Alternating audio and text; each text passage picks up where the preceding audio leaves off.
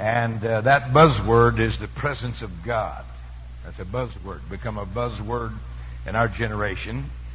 And what this means to uh, many people is anything from a euphoria or feelings of euphoria to some strange or bizarre uh, physical uh, manifestations and actions. And uh, all of these are touted as being or proof of uh, the blessing and the presence of God. One of the things that you need to write down is that God is not a genie.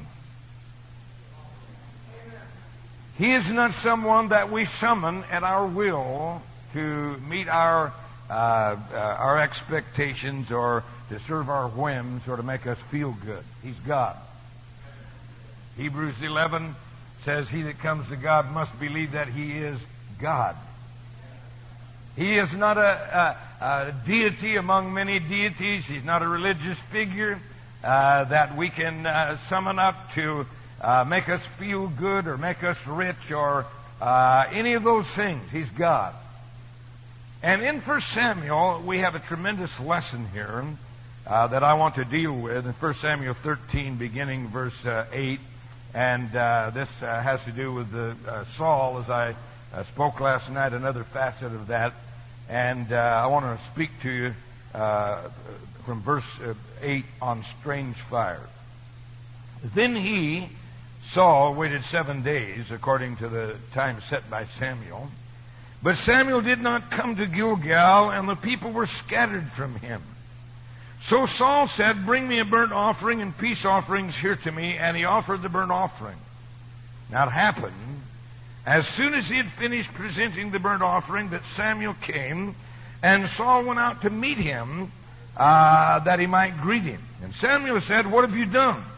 Saul said, When I saw that the people were scattered from me, and that you did not come within the days appointed, and that the Philistines gathered together at Michmash, then I said, The Philistines will now come down on me at Gilgal, and I've not made supplication to the Lord. Therefore, I felt compelled, or the King James says, uh, I forced myself uh, and offered a burnt offering. And Samuel said to Saul, You've done foolishly. You've not kept the commandment of the Lord your God, which he commanded you, for now the Lord would have established your kingdom over Israel forever. But now your kingdom shall not continue. The Lord has sought for himself a man after his own heart. And the Lord has commanded him to be commander over his people because you've not kept uh, what the Lord uh, commanded you. Strange fire. First of all, I want to examine with you uh, the trend today. I take uh, a lot of uh, religious publications and going through these religious publications, you could actually give them the title of What's Hot and What's Not. That's uh, about the trend that you see. And uh, this is the overview of the religious world. I was reading a comment by one author recently, and he was talking about a period in church history which was the Renaissance period. And he says, during that period of time, Romanticism brought a new theology based on subjective feelings. Now, if you were to take much of what is being done in the religious world, you would have to put it within that framework uh, that the theology that's being embraced today is a theology of subjective feelings. I uh, uh, just went through some of the advertisements in some of these magazines, and so one of the advertisements is for the fourth International Tambourine and Dance Conference. Now, this is powerful. A whole conference done on tambourines and dance. Well, it's worse. We also have a whole selection of resource materials available for tambourines, uh, dance, and flag banners. Uh, and, uh, uh and one of them even advertised a seminar prophesying on the drums.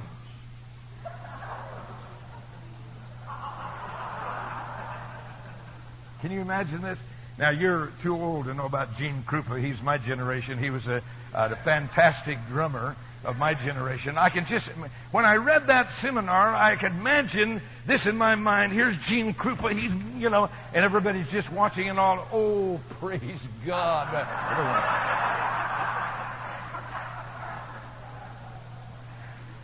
This is the insanity of subjective theology. And one of these says, calling all leaders and pastors, uh, tambourinists, uh, dancers, and intercessors, uh, and flagmasters, uh, and families. I uh, preached in a church in Australia a number of years ago. And so in that church, uh, they had what's known as prophesying on the saxophone. And so, in a period of time in the service, uh, here this guy, everything's out. I mean, he's just cutting it up on the saxophone. When he gets through, then somebody gives an interpretation. Well, that's a nut factory. But this is a result of what is known as uh, subjective theology. What this is, uh, is uh, an error in the error of religion and re- revelation of God through Jesus Christ. They're advertising, and you hear statements made totally uninhibited worship or worship with abandon. Now, the minute I the minute I read that, I picture in my mind Perhaps you have been limited in some of your religious experience or exposure, but the moment I read that, uh, I can simply see uh, a religious rave, can you say amen? Or a, uh, a religious disco, and that's what comes to my mind, uh, is a, a foaming at the mouth, uh, absolutely insane group of people. Uh, and when you see that, this is what comes to my mind. Here's the, the trend that we have. And the trend that we have is found in our text. It's the gathering of a crowd. Look at verse 9. Verse 9 says, Saul built an altar and he sacrificed. And the reason he did this uh, was I saw that the people were scattering from me, one translation says. So here's Saul. He's in the crisis of life. Uh, he's the leader of the people. He's the one that has the focus uh, of, uh, of uh, keeping the people aimed in a direction. And the people now have begun to scatter from him. He's in a crisis of life. Uh, and so what he does, uh, as he saw the people scattering from him, then he built an altar and he sacrificed directly opposed to the revelation of God's will and purpose. it was a religious activity to give the impression of God's moving and God's favor. Mark that down in your mind because this is the trend of the generation in which we live. On every hand, there are new wrinkles uh, that are coming into the church. I was reading uh, one article uh, uh the other day. It had a, to do with Buddhism and how Buddhism has become very popular even among uh, many who profess to be Christians. Uh, and one of the statements was that Buddhism's low commitment, high touch beliefs are very appealing to our generation. One quote says, uh, now it's becoming, and I quote, now it's becoming the in thing to be spiritual, says Buddhist teacher Jagad Guru Paramahansa. It's more cool, modern, and progressive to be spiritual without God. Spiritual without God. The growing appeal of Buddhism among America, Americans uh, to a, a uh, growing fascination with the extravagant expression of the mystical. Now, those are big words, and we've read those very quickly, but that's the issue. That's the trend of the hour, and the issue is appealing to the people, appealing to something or some facet within them uh, that will draw them into a place uh, of uh, gathering together. Very strange twists uh, among charismatics. Listen to this uh, quote. There's a man named uh, Mike Bickle, and you may not be familiar with him. He's uh, uh, was the head of the Kansas City Prophets that joined the Vineyard Ministry some years ago with about 60 churches, and he uh, became even too radical for them. They threw him out. But listen to this. This is called radical worship. My friend Mike Bickle did something strange last fall. He resigned from pastoring his successful 2,500 member uh, Metro Fellowship in Kansas City and turned the church over to a uh, trusted colleague. Then he started a worship and prayer service that has been running 24 hours a day without a break since September 1999. Mike has no plans to end this unusual gathering, which involves two dozen full-time musicians along with at least 20 singers uh, and intercessors uh, who raise their own financial support so they can pray full-time. It costs a minimum of $45,000 a month to keep this project going. Musicians take shifts so they can eat, rest, and spend time with their families. Uh, but at any given moment, a team of prayer warriors, singers, and instrumentalists are ministering to God uh, just like the Levite priest did in the tabernacle of David. Mike believes this kind of continuous worship will soon be the norm, and he says, listen to me, he says it will be a key to releasing spiritual revival on a global scale. Now, this moves out of a theology, and that theology is uh, that if you and I will just simply gather and worship and have the right formula for worship, we will develop uh, and produce uh, the presence of God. I'm sorry, but that's not biblical. Neither will it happen. And uh, in the process of time, it will prove to be an error. But we live in the days of fulfillment of prophecy of Ezekiel. This is a fantastic prophecy. Ezekiel 33, 32, 33. Listen to this.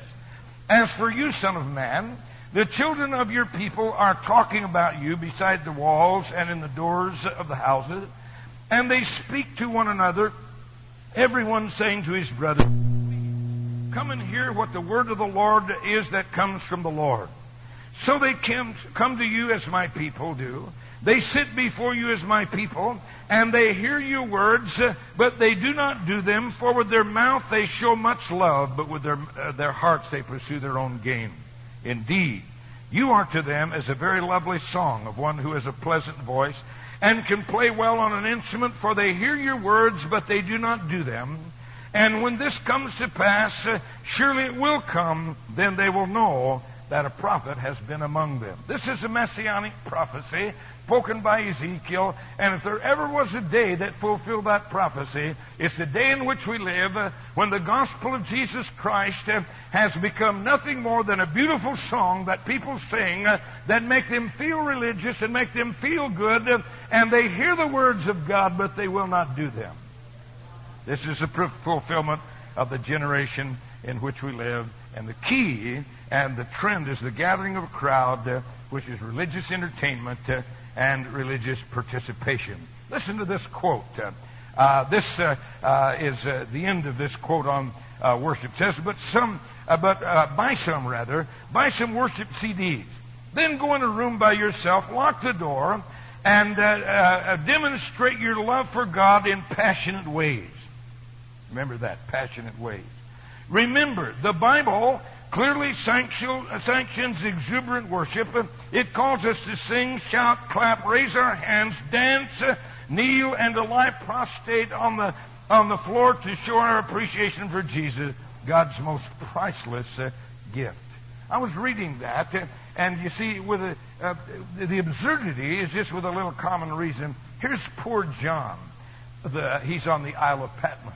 He's in exile. Uh, he's uh, in a slave worker in the salt mines on uh, the Isle of Patmos. Uh, and uh, John, uh, poor John, no CDs and no CD player. He has to just get a hold of God by himself, which he did, and wrote the book of Revelation, which you and I are still pondering the that are the book of Revelation, and no CD player. See, the absurdity of these things, uh, with a little bit of thought, uh, become uh, uh become very apparent. I was reading recently about Benny Hinn, and so Benny Hinn had a church in Orlando, Florida, and uh, he sold the church. the people are having to pay for it now that he pastored. That would be a joyous occasion and moved to Dallas, Texas. Uh, and as he moved to Dallas, Texas, uh, he moved there and he's at present raising $100 million uh, to build a Christian theme park. Now, isn't that what it says in Matthew? Go into all the world and build a theme park.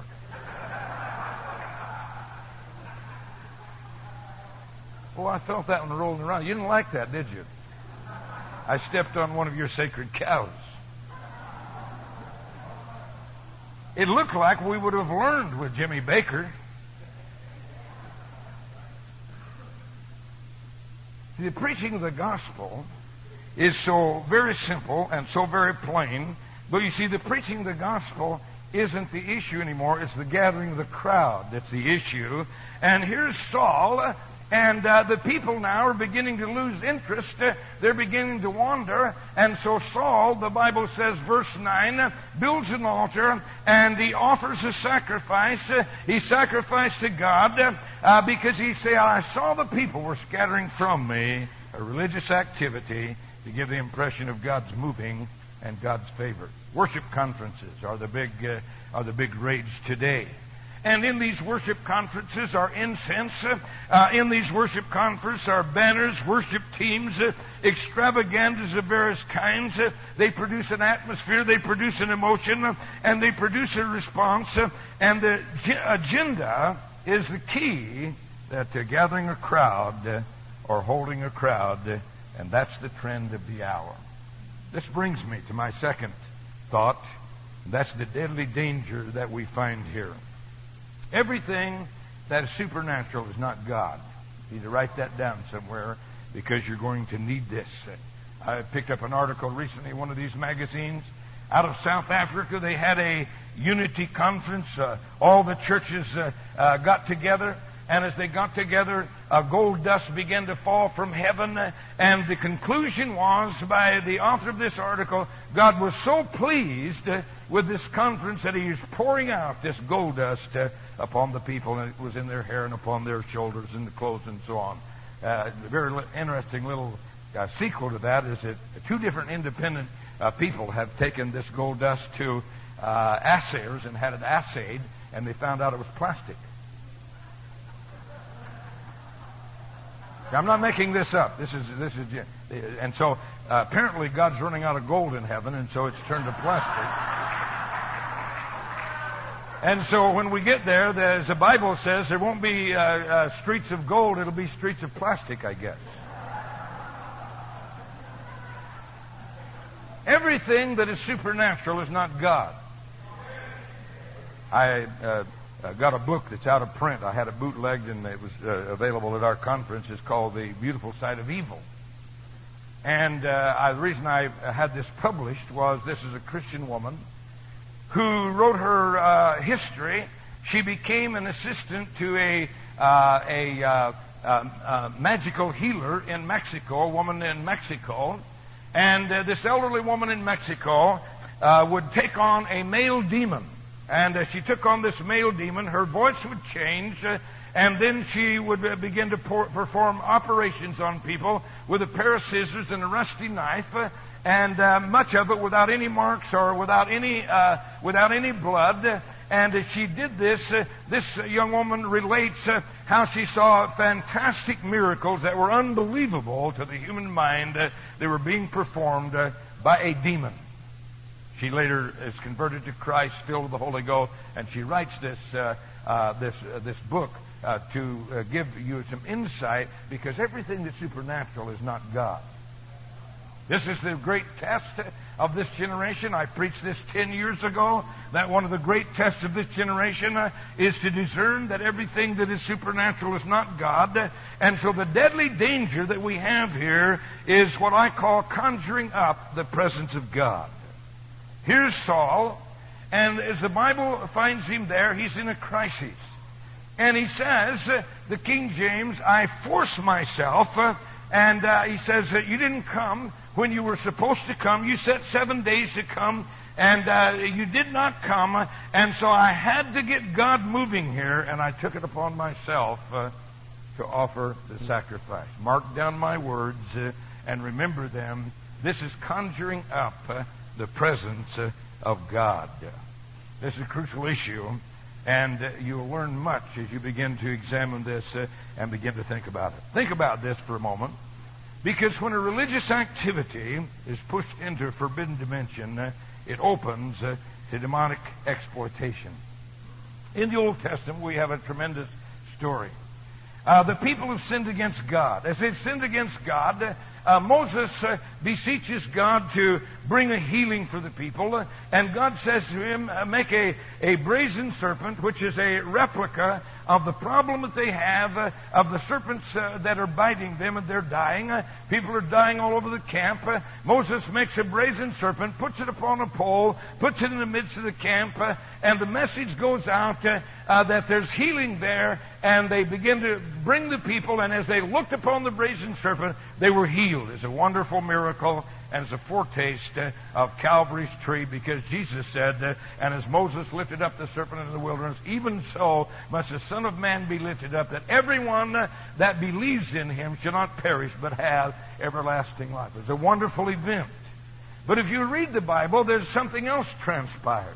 In the process of time, they began to reverence uh, that object that had brought them such tremendous deliverance, uh, and they made this an object of their affection. Uh, and, uh, and uh, this is recorded in 2 Kings 18.4 because there's a godly king that comes to rid the land of idolatry and witchcraft. And it says in 2 Kings 18.4, he removed the high places and broke the images and cut down the groves and broke in pieces the brazen serpent that Moses had made. Uh, for under those days uh, the children of Israel did burn incense to it, and they called it Nehushtan or the divining serpent.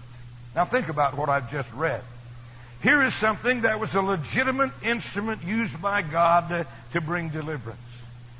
They then began to turn from the commandment of God which says you make you uh, no uh, image of anything on, uh, on heaven and earth, uh, and uh, to use that in religious worship, they disobeyed God and began to burn incense to it and begin to inquire of the will of God to it.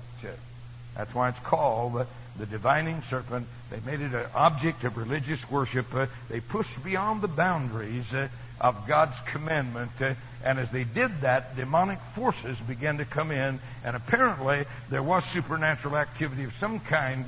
And that's why it's called the divining serpent. Because if you go to a fortune teller, a crystal ball reader, a palm reader, there will be a supernatural activity, a Ouija board, but it won't be God. There's a tremendous lesson here.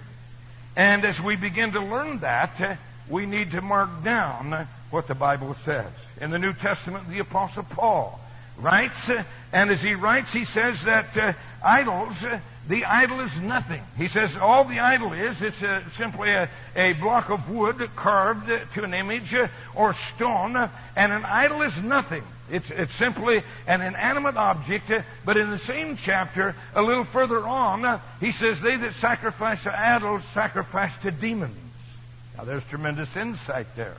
And that is that though uh, it is nothing. It's an inanimate object. If you begin to venerate that and make that an object of devotion or religious uh, uh, uh, activity, demon forces then come in and begin to exploit that uh, and begin to lead you astray. I was holding a crusade in, in Bronx, in, in uh, Poe Park and, and Bronx in the middle of New York City last summer. And I was praying for many people. They brought a, a woman from Thailand and uh, she had pain all over her body. She said had uh, severe back problems, uh, degenerative uh, uh, uh, spine, and arthritis all over her body. I prayed for this woman, and as I prayed for her, she said, "Nope, nope, it's, it's pain's still there." And so I looked on her wrist, and she had a jade bracelet. Now, to those of you that are not initiated, braid or jade generally is not simply just a piece of jewelry. It generally, and especially a bracelet, uh, would have been something. She'd had this since she was a child. And uh, she would have been taken to a Buddhist temple, and uh, this uh, bracelet would have been uh, a, a, blessing spoken on it, uh, or an incantation from a priest, and she put that on her hand, and she'd had that since she was a child. It was not simply an innocent piece of jewelry. I said to her, I want you to take that bracelet off, uh, and uh, and I, want to pray for her. No, no, no, no. She said, uh, no. I said, well then, I ain't praying for you. Take her off the platform. They took her off. I went ahead praying for people, and God was just healing people one right after the other. And after about six people I'd prayed for all got healed, Paul Campbell came to me and said, this lady wants to take the bracelet off now. They brought her back up, and with uh, great uh, uh, effort, we uh, finally squeezed it down. It, it almost uh, uh, bruised her thumb as we got it over. She took that off, threw it on the platform, and I said, Now that's mine. I want to destroy that. and I prayed for her again instantly. She was gloriously and wonderfully healed of that.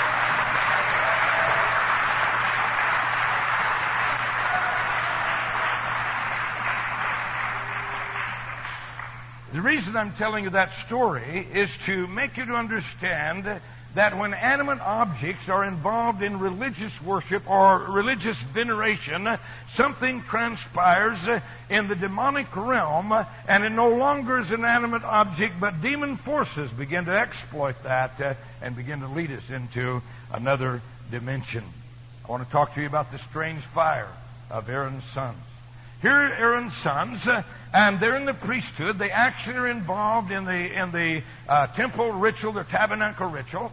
And as they're involved there, uh, they uh, uh, have an idea, and that idea is that they're going to uh, go beyond. They're going to uh, uh, they're going to take worship to a higher dimension than they're experiencing there.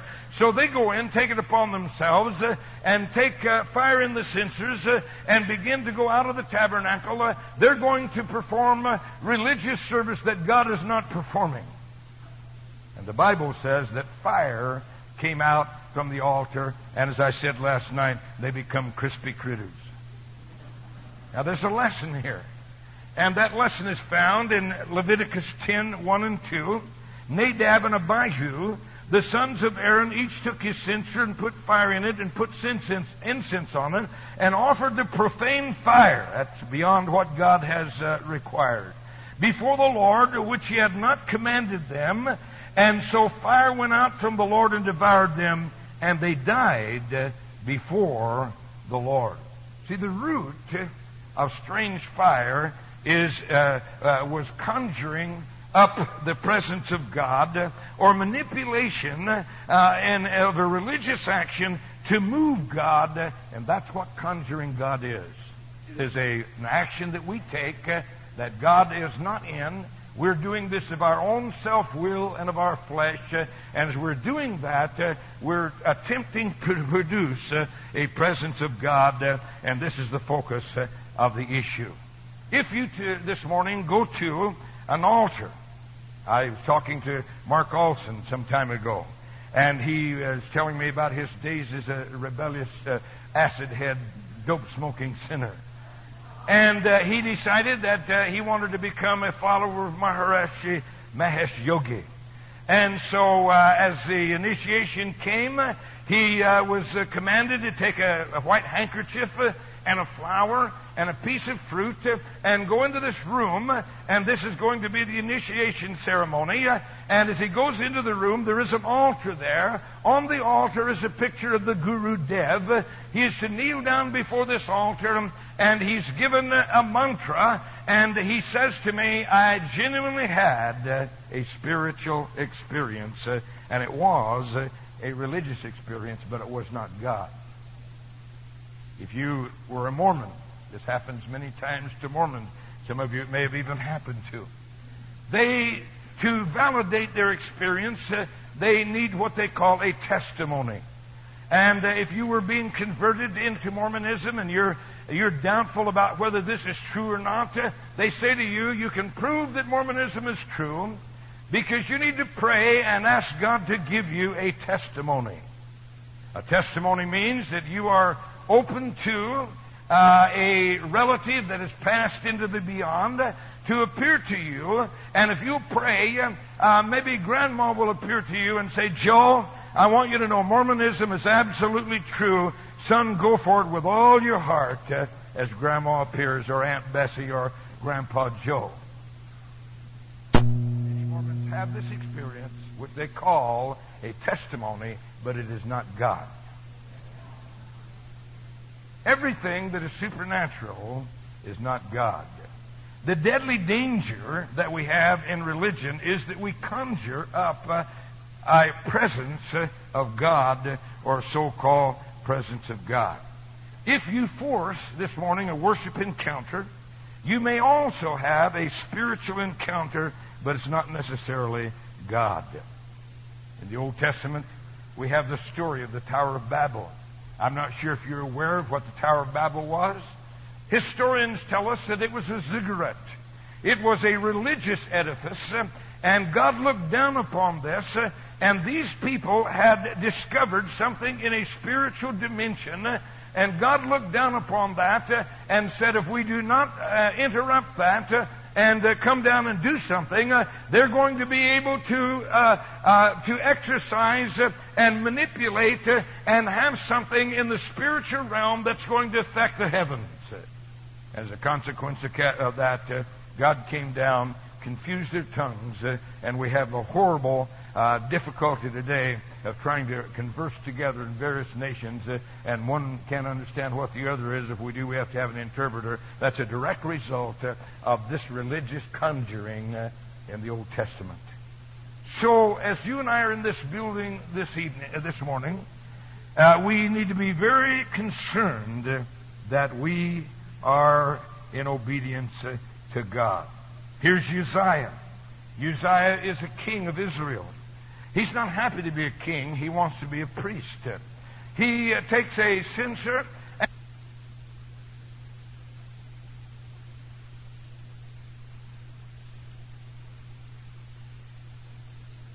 begins to head into the tabernacle. And, and uh, there are 70 priests, uh, and they plead with him. They say to him, Do not do this. This is not your prerogative. Uh, you do not belong here. But you see, uh, Uzziah wanted to, to conjure up and take it to a higher dimension. As a result, he stepped into the tabernacle. As he stepped across the threshold, leprosy hit him, and the Bible says he was a leper until the day of his death. In Ecclesiastes chapter 10, verse 8, says, Whoso breaketh a hedge, a serpent shall bite him. You see, God has put boundaries uh, in even worship. God has put boundaries in His self revelation. And when you and I begin to enter into, and as Saul, we force ourselves, uh, we're on very dangerous territory. Uh, and there's a great lesson here for us. There's a very popular book just been produced called The God Chasers. And the theme of that book is uh, that you press this into another dimension, press this in, and it's actually forcing God uh, to do something that God's not doing. There's nothing wrong with seeking God. All of us need to seek God. We need to, uh, to open our heart to all that God has. But you see, God has boundaries and hedges uh, in the Word, uh, and they're there for a reason. I want to talk to you this morning about the safe pathway. The key to a safe pathway, of course, is Scripture. Let's go back to the Garden of Eden. Here's the first uh, woman. And uh, as uh, Satan comes in there, he does not say to that woman, Look, why don't you let me control you and possess you? Does he? What does he say? He doesn't say, look, if you disobey God uh, and you eat this fruit, uh, you will not need God at all uh, to tell you what to do. Your own will can then be uh, will then rule. He didn't say any of those things. What he said was, uh, look, uh, you know, God doesn't want God to move. If you want God to move, what you need to do is take the fruit. And I want to tell you, your eyes will be open. It'll be a fantastic revival. And uh, you won't even need God anymore. You will know what's good and what's evil. Uh, and uh, this was, in fact, uh, his agenda. This is what Paul says in Ephesians 2 and verse 2. He gives us a tremendous statement. Uh, and he says, uh, uh, You once walked according to the uh, course of, the, of this world, according to the course of the power of the air, the spirit uh, that now works in the sons uh, of disobedience. So here we have the issue. The issue is obeying God and allowing God to control us, or we force the issue, and as we force the issue, then there's another spirit that begins to control us as we force the issue the spirit of disobedience, which is the devil himself, begins to control and uh, set the agenda. And what they're really talking about is you being your own God. What we're dealing with is affecting the elements. We're dealing with spiritual forces that govern this world. and when we operate in religious self will, mark my word, write that down when we operate in religious self will uh, under the banner of worship or church service or church activity and spiritual pursuits, uh, we trigger a demonic uh, dimension. Let me emphasize you the key, which is the surrender of your self will. See, when you go back to the, the garden you'll actually find what the problem was uh, was your will or God's will. And the key to this is a surrender of self will. Samuel left Saul, and he said to Saul, Saul, I'm going to come again in seven days, and in seven days, do not uh, embark on this warfare, upon this campaign. You wait seven days. I'm going to come. I'm going to offer an offering that's going to bring the blessing, the presence, uh, and the anointing of God, and you wait for me till I come. You see, the difficulty with man, he always has problems waiting on God. He needs to help God.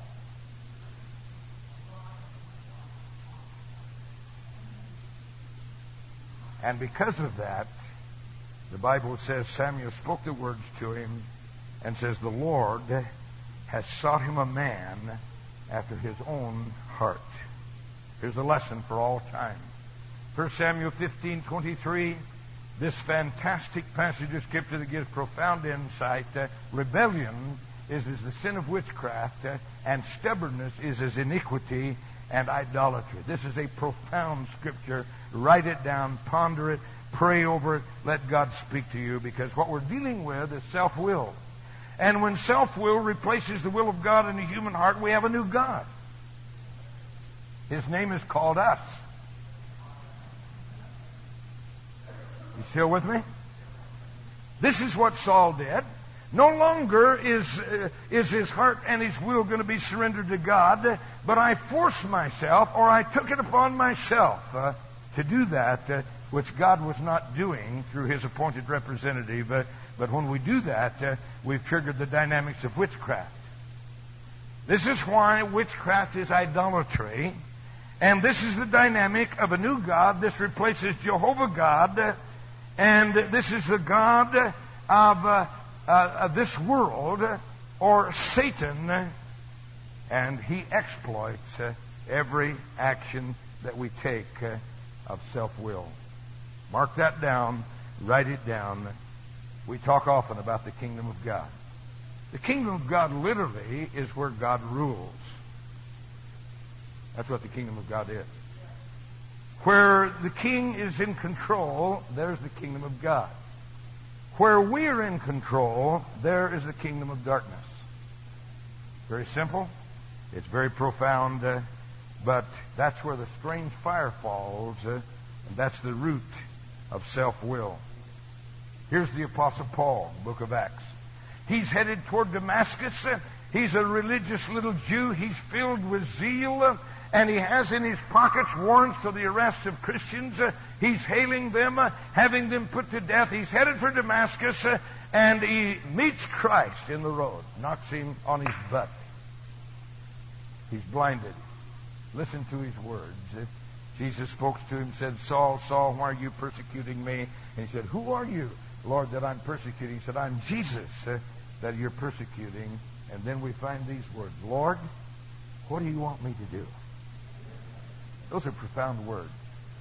I talk to people from time to time, and they uh, uh, they say, uh, uh, you know, I got saved. You mean I have to go to church all the time? I have to tithe. I have to. I have to.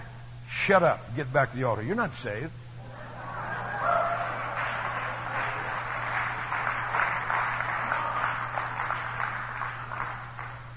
First words that come out of your mouth when you get genuinely saved is, uh, Lord, what do you want me to do? I was just telling Sister Foley this morning that my daughter, uh, Debbie, who's had a, a rough road of, uh, of, uh, of, sin and uh, has come back to the Lord about uh, four or five months ago, gloriously, wonderfully saved. But here's how I know she's saved. She says to me, Dad, if I ever date again, I'm going to pass him by you for your approval. I said, that girl's saved. 40 years old. Been wonderful that happened at 17. Self will is idolatry. This is where strange fire comes from. This is the devil's domain. This is the devil's kingdom. And when you and I pass from the place where we say, Lord, what do you want me to do? then we're in deep trouble. And that's where strange fire comes from. And this is the religious world that is caught up uh, in a theology of subjective theology. Or, in other words, it's I've experienced, it's inside me, and because I've experienced, that's for, therefore it's true. We have Uzzah and the ark. Here's David. He's bringing the ark up from, uh, from uh, the, uh, uh Eli has lost it. It's in Abinadab's house, and he's bringing up the ark, and as the ark is there, it's on a cart, and uh, the uh, cart stumbles, uh, and Uzzah reaches out and touches it, and he's turned into a crispy critter. And God said, I don't need your help.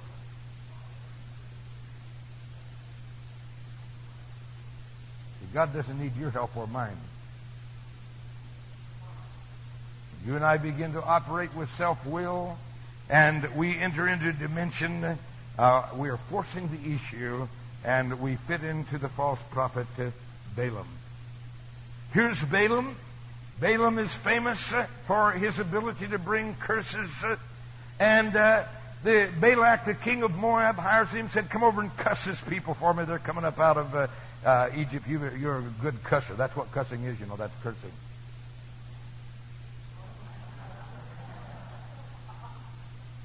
Balaam says, I can't do anything beyond, beyond what God says for me to do. He goes to prayer, and as he goes to prayer, God says, uh, I can't, uh, I'm not going to curse these people. I'm going to bless these people. He goes back and tells Balak, says, uh, can't curse them uh, blessings, all I can do to them. And he pronounces a wonderful blessing, all of which hasn't fully come to pass yet. Marvelous demonstration. You see, the difficulty with Balaam is he loved the wages of unrighteousness, the Bible says. And having loved the wages of unrighteousness, uh, uh, the Bible says that he went to prayer again. Now, think about this. He prayed. God said, No. No, no, no. I'm not going to curse them.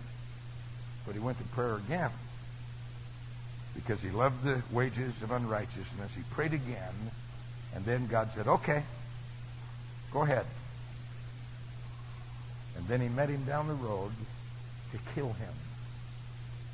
Had he not had a donkey that had more brains than he had, he would have died in the midst of the road. You read, you read the story. It's a fascinating story say, well, I prayed about that and God said he did. Are you sure that that's what he said? Or was it your self will that interpreted his yes? Here in the scripture, we have the revelation, and you know, you can read that, and I'm, I'm, I'm spouting these things. Oh, but Pastor, I thought God is love. Where's the love in all this? Wonderful love. God is a God of love.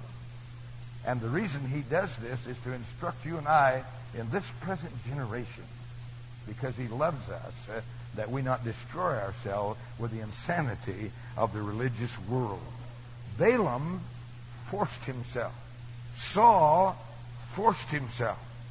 So here in bringing this to conclusion this morning, our prerogative this morning is to offer the sacrifice and to wait on God. It's God's to send the fire. You still with me? Romans 12, 1 and 2. I beseech you, therefore, brethren, by the mercies of God, that you present your bodies a living sacrifice to God, which is your reasonable service. And be not conformed to this world, but be you transformed by the renewing of your mind, that you may prove what is that good and acceptable and perfect will of God. So you'll never have more truth than you obey. In this scripture, in Romans 12, 1 and 2, God is beseeching you to throw down the idol of self will and to surrender to the will of God. And as you do that, then God will express himself in his good time. Acts chapter 1. They're instructed by the Lord. Verse 4 says, Don't depart from Jerusalem, but tarry until you be endued with power from on high. Acts 2, verse 1. And as they were all with one accord in the upper room, suddenly there appeared unto them cloven tongues uh, like as of fire, and it filled, uh, or a rushing mighty wind, and it filled all the place they were sitting. Uh, and there appeared unto them cloven tongues like as of fire, and it sat upon each of them. They were waiting on God. See, waiting isn't a passive uh, nap that you take in a chair.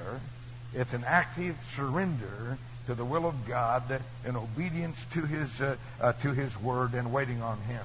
18 times in the book of Psalms it says, wait on the Lord. Samuel said to Saul, wait on me. I'll be back in seven days. And Samuel says, I don't know what's happened to him. I've got to get God moving here. Because the problem is losing the crowd. You listening to me? It's gathering the crowd and holding the crowd that is the agenda of the religious world. But our agenda needs to be to focus on God's will and His will alone uh, as revealed in the Word, and we won't budge from that until God hears and answers our prayer. 25 times uh, in other places in the Scripture specifically says uh, that uh, we are to wait on God. It gives us those directions. Our part is to present the living sacrifice. It's God's to send the fire. When we wait on God this morning and we dethrone self, I guarantee you that there's an eager God waiting to send the fire that we need to accomplish His purpose, and the fire will fall in your heart. If you force yourself, uh, you will encounter and have a spiritual encounter, but it will not be God.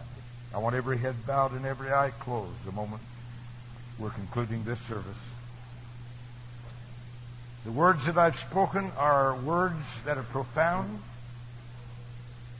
To many of you, this is going to save your bacon. This is going to salvage your life. Uh, to many of you who, in this service this morning, this does not mean a great deal to you. Remember these words because you'll encounter and have to deal with the issue that I'm speaking about this morning. It is very common for pastors to become impatient. It is very common for pastors to be unfruitful and to begin to wonder if maybe uh, maybe there isn't a better way than soul winning and discipling and church planting. And they'd like to have a little bit of strange fire. They want to get God moving. I want to tell you, God never moves more powerfully than when He finds the surrender of your will when He finds you placing your will as a living sacrifice at His disposal. Say, God, here I am. Touch me. Consume me. Reveal yourself to me. Help me to fulfill and obey your will. You will never find a greater manifestation of God in your own personal life than when you surrender totally to the will of God. While we're pausing for a moment, God's dealing with many hearts that are here this morning. Maybe you've been in into strange fire. I want to tell you, if you've been in into strange fire, you need to repent of it before you're fried. Maybe this is the story of your life this morning. Or maybe you have friends that are dealing with you and talking to you and saying, Oh, listen, uh, I want you to know there's a, there's a fantastic manifestation happening here or happening there. I want to tell you there's never any greater manifestation of God's presence and power than when you win souls. Bring souls to Jesus Christ. Sister Drought testified last night. What a what a rush. What a rush. What a rush. What did the rush come from? Some bizarre uh, manifestation, some dance, uh, some waving of banners, some incense burn. No, that rush came uh, out of winning souls to Jesus Christ. Uh, and there is no greater rush than that. This morning, as you're here, there are people God's dealing with, and you need to make this your reference points. We're going to stand together. Do you know this course? God is moving by His Spirit, moving over all the earth? No, I don't know that, okay? Hallelujah. Experience.